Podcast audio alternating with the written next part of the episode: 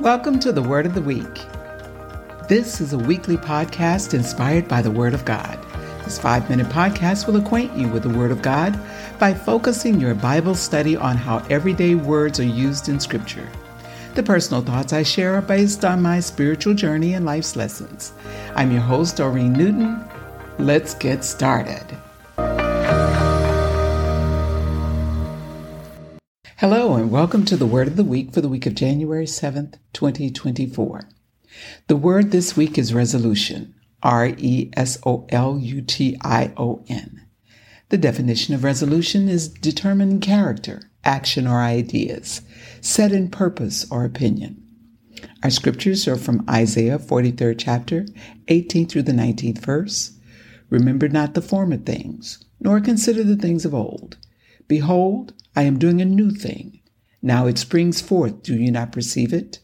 I will make a way in the wilderness and rivers in the desert. From Jeremiah, 29th chapter, 11th verse. For I know the plans I have for you, declares the Lord plans for welfare and not for evil, to give you a future and a hope. And from Psalms 51st chapter, 10 through the 11th verse Create in me a clean heart, O God, and renew a right spirit within me. Cast me not away from your presence, and take not your Holy Spirit from me. It is now 2024.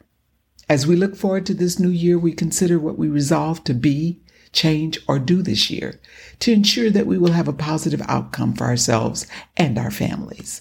But before you create this year's resolution, I ask, have you considered the plans that God has for you? Jeremiah 29:11 declares that God has plans for his children.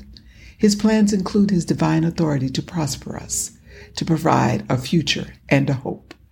This is not something that we have to resolve to accomplish. It is already in God's plan to provide. But why would God keep this promise if we are not willing to meet the minimum standards required of those who call him Father, Jehovah, or any of the wonderful names we use to address the Creator? To God, the way we live our lives matters. The way we treat others matters. The way we abide by His Word matters. Even though we love God, we must honor the One with more than praise and worship. Our actions and how we live our lives reflect how we love and honor God. So I ask you, if our lives do not honor God, why should this divine plan be accomplished for us? In reality, the desires of our humanity are in direct conflict with who and how God has instructed us to be. In our humanity, we are more concerned about how, what, when, where, and why our flesh is to be satisfied. To increase our failure, this sinful world in which we live does not promote the spirit of goodness, love, and mercy to be at the top of mind in our everyday dealings. Consequently, we struggle daily to live a God inspired existence in this world. We need the strength and courage of God to help us to live a righteous life. To combat the many overwhelming temptations and struggles requires a heart that is surrendered to the will of God as we build relationships, manage our finances, nurture and feed our bodies, and determine our contribution to society. To remain faithful and walk righteously before God and humanity, we must pray daily for God to give us a clean heart and to renew a right spirit and a divine spirit within us.